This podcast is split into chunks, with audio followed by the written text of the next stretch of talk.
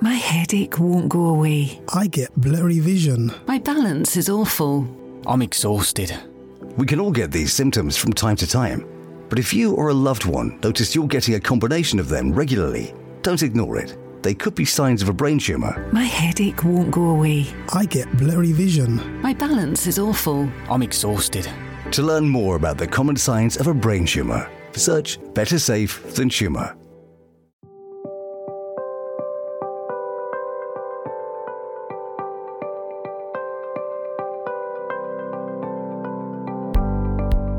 Welcome to Let's Talk About Brain Tumours, the podcast where we'll be talking to people who've been affected by a brain tumour diagnosis, either their own diagnosis or the diagnosis of a loved one. We'll also be sharing news and updates from the Brain Tumour Charity about what we're doing to halve the harm and double survival. Welcome back to the Brain Tumour Charity podcast. In this spotlight episode, myself, Cam, and Sarah talk about our coping strategies over the festive period. And what about for you, Cam? What's Christmas and the festive period like for you and your household? Um, to be honest, it's it's quite. My families are quite family orientated. When I was younger, it was always around my nana's. We'd always uh, open the presents on the morning. It was a, predominantly my mum's side of the family would see my aunties, my uncles, my cousins, and we'd all sit down and have Christmas dinner on there. But as we got older, and sadly after my nana passed away, we we all kind of stopped that tradition. We have Christmas dinner around our own house, or occasionally we might get together and we'll go to a restaurant for it. But yeah, it's still a family meet up. We'll um, we'll all gather around one of the houses, just have fun really. And this year we've got we've got a few additions to the family. I've got nieces and nephews this year. It's going to be exciting this year. Get to see uh, the little ones enjoy themselves. So yeah, it's it's quite usually quite a busy day, and then we finish off just a relaxed evening, really. And how do you cope with the stress and stuff? I know you you were diagnosed kind of when you were in your teenage years. So do you Yeah. think that had an impact on Christmas and how you dealt with it? The biggest thing that affects me, especially over Christmas, is the build up to it. Not necessarily on Christmas Day itself, because I have found since I've been ill and been through treatment, I cannot cope with stress very well. I go from naught to infinity in matter of seconds over the most basic of things. And then also stress levels don't help with my memory. My memory's uh, not that good. Again, due to my brain tumor. It's more the build up than every than anything. Everyone's a bit stressed on the day because everyone wants everything to be perfect, and it's not necessarily the opening of presents. It's when Christmas dinner's being made and things are a little bit heated at times, and you don't know whether to help or whether whether you're getting in someone's way. I think once the Christmas meal is over, that's when you kind of enjoy yourself. Really, the only thing I've suffered with really is fatigue. It's a busy, full-on day with a lot of things going on, which sometimes I struggle with when there's a lot on, a lot to think about, a lot of things to do. Is that fear of missing out almost? Like you want to be part of everything, but you also want to go and have a nap. That's what I find. Yeah, yeah. I find that I'm still mentally a little kid. Like um, I love Christmas, and you want to do anything and everything you can to do with Christmas, but it tires you out, especially when you're fatigued quite easily. Sometimes you need to think to yourself and either have ten minutes to yourself, or whether it's a nap, whether it's just to chill out. It's try not to burn yourself out too early because it's a mm. really long day. You tend to get up early, you know, there's a lot on through the day, and then it's usually a late night as well. So it's looking after number one. So it's looking after yourself, making sure that when you need to have a break, have a break. You need to take a breather, and just let let everyone know I'm struggling a bit. I'm having a bit of fatigue. I just need five minutes. You know, just taking it easy, really, and just enjoying the day for what it is, not burning yourself out. And do you have any other things that you do to to kind of top tips that you would suggest other people try out? One thing that I've found out probably more this year than most, even though I have used it before, is if you're getting a bit overwhelmed or a little bit stressed, try meditation. There's a lot of free meditation out there as well. There is ones you pay for, but you don't have to look that far. You can Google it. There's a lot of streaming, like even on YouTube, you can search. There's a lot of different types of meditation. The ones I find helpful, uh, where the focus just on your breathing, being a bit mindful. Also, I find giving yourself a compliment every now and again, Mm. even though it's hard to do at times because you you don't feel the greatest. I think that'll help you out. Sarah, is uh, meditation something that you find helpful? I love meditation, Chandy, and I know not every it's not easy for everybody. So guided meditations are great. I listen to Dr. Joe Dispenza every morning. Blessing of the energy centers. It, it, it empowers your body. It puts more energy into your body. Um, realigns your your energy centers and your magnetic field. It strengthens you, and it helps to heal the body as well as relaxing you. So if you can and sometimes it's just a five or ten minute meditation. There's loads that are free on youtube actually. I don't know about you chandy. Do you do meditations? I try to. I haven't really done it in the last couple of, of months. Probably should pick it up again because it's something I find really helpful a lot of the time. yeah. And and do you know another great way to relieve stress and what's going on? Because there's a lot when you know dealing with a loved one who's got a brain tumor if you've got a brain tumor is to journal and it's a great way i know it seems quite simple but a pen and notepad and just start to write down say for example i almost see it as a mini coaching session and i share this with other carers on my talks. So write down what are the issues what's causing you grief at the moment. I then say to myself well what can i control? Because you can't control everything of course.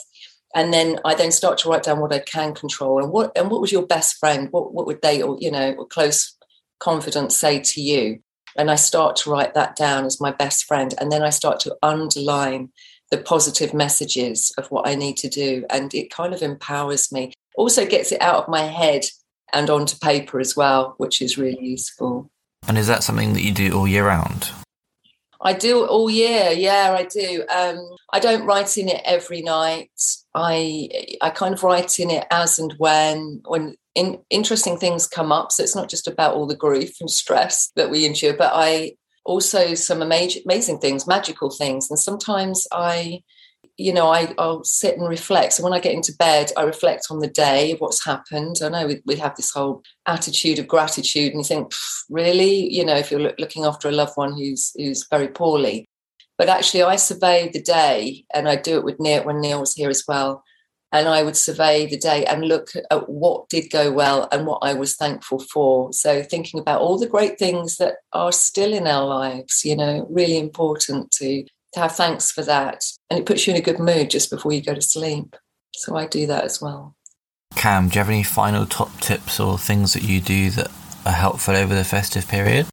Try and stay off social media. I think that can be negative at times because it is with I find a lot of social media is you comparing yourself to everyone else. Mm. And if someone's bragging about something that maybe you would have liked, or at that moment in time you feel like they're having a better time than you, it's not good for your, your mental health. I think if you try and focus on yourself, just spend a bit of time having a bit of you time. You know, Christmas is that day off. Everyone gets Christmas off. Whether you want to go out, friends and family, and be busy all day, or whether you just want to, you know, chill out and enjoy yourself, relax. Mm. It's about, you know, people say it's about giving, but you know, you don't have to have presents to receive a gift. You, you know, you've got that day off. Give yourself some time to relax and bit of mindfulness. Think about yourself. I think a point there you raised, like raised there, like it can be hard as well. Like if you're alone, if you haven't got those people to, to call upon. So if you are Yeah. able to just reach out to a friend who you might be think might be struggling as well, like not just those who are affected by brain tumors, because I know we've talked about anxiety and the stress of, of the festive period and wanting to be part of everything, but also being really tired all the ti- all the time. Yeah. Um, but I think like just reaching out to a mate and saying like, "You okay?" and just things like that, or having someone reach out to you could be really helpful. So don't be afraid to like send a text message or even try and phone someone because the Yeah, festive period, I think, especially over COVID, is definitely increased anxiety for everyone. So That's it. I think the biggest thing I've learned is how powerful a message or a phone call or something for someone to say, you know, are you okay? How was your day? You know, it doesn't have to be, are you okay? As if like something's wrong. Either you could message someone else and say, you know, how was your day? Or something, because it opens it up for someone to go, oh, actually, no, I'm having a bit of a bad day, or you know what, I'm I'm not feeling okay. It hmm. gives them the excuse to open up then and let it off the chest. Because as I've said in in the podcast about, I try and say as much as I can about talking to people, venting it, getting it off your chest. Because a lot of things, whether you, you write it down or you, I find it personally, I find it better talking to someone to get it off your chest.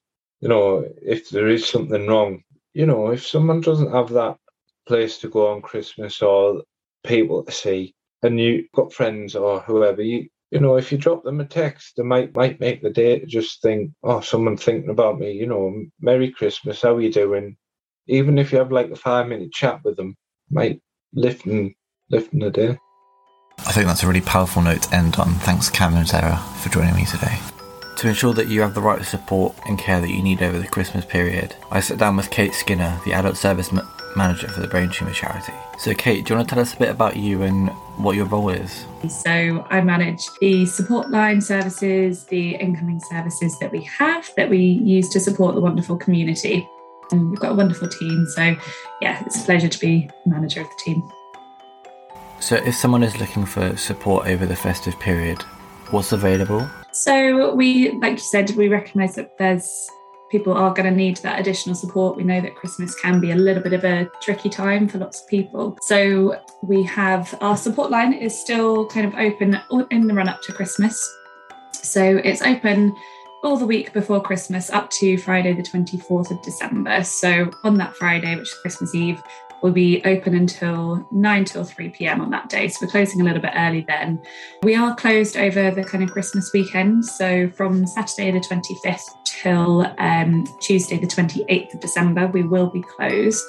But we reopen again on Wednesday, uh, the 29th of December, between 10 and 2. So we're also open Thursday, the 30th of December, and Friday, the 31st of December. And those three days will be open 10 till 2. So people can, yeah, we really encourage people to get in touch with us, call us, reach out if you've had a bit of a difficult time. We'll then be closed over the weekend again. So Saturday to the 1st of January to Monday, the 3rd of January, will be closed, but we'll be back open again. And then business as usual from Tuesday, the 4th of January. So 9 till 5, Monday to Friday from Tuesday, the 4th of January. So, yeah, we encourage people to give us a call between that space of Christmas and New Year. But there's also the Facebook support groups that we run. So they'll obviously be operating as usual. Um, we'll make sure we've got a bit of a plan in place to try to make sure that we add as many people to those um, as possible before the before the Christmas break. But they're such wonderful groups. It's likely that you're going to meet someone on there at three o'clock in the morning if you ever need a bit of additional help there. So we'll be monitoring those on those three days as well. So Wednesday to Friday, we'll be monitoring those, making sure everything's all right. But they are available, yeah, all throughout. And is there any other additional support that might be available to someone who needs someone to talk to or needs to access support urgently over the festive period?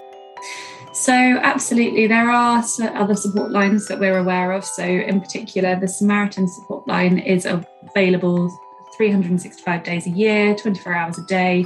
So, we'd really encourage people if they're feeling a bit low, reach out, speak to them. They're a wonderful service and they're there throughout the year. Um, of course, if you have any kind of medical concerns, there's always NHS 111. Uh, reaching out to your GP, your GP out of hours service, um, and of course, in an emergency dial 999 or visit A&E. We'd really encourage people to have a chat, really open chat with their medical team before before Christmas, and just understand who they can contact and when, what the numbers are, don't be afraid to, to ask, but it's always good to know exactly who you can contact, when they'll be available, who you should contact if there's, you know, middle of the night and you're a bit worried, who you need to be reaching out to. So yeah, have those conversations, make sure you know who to, who to contact. Thanks again to Cam, Sarah, and Kate for helping with this episode of the podcast. I hope you've enjoyed it and found it useful. To give the gift of time this Christmas and support the Brain Tumour Charity's fundraising efforts, head over to thebraintumourcharity.org for more information. Whether you've been diagnosed with a brain tumour or a family member or friend has, they're always here to help. To access the support line, call 08 08 800 0004. That's 08 08 800 0004. Thanks again for listening. We hope you enjoyed today's episode. Don't forget to subscribe to the podcast so you'll never miss an episode. If you'd like more information, you can visit our website at thebraintumourcharity.org or email our support team at support at thebraintumourcharity.org. And finally, before you go, if you enjoyed this podcast, please can you leave us a review on iTunes or wherever you get your podcasts so we can reach more people and raise more awareness.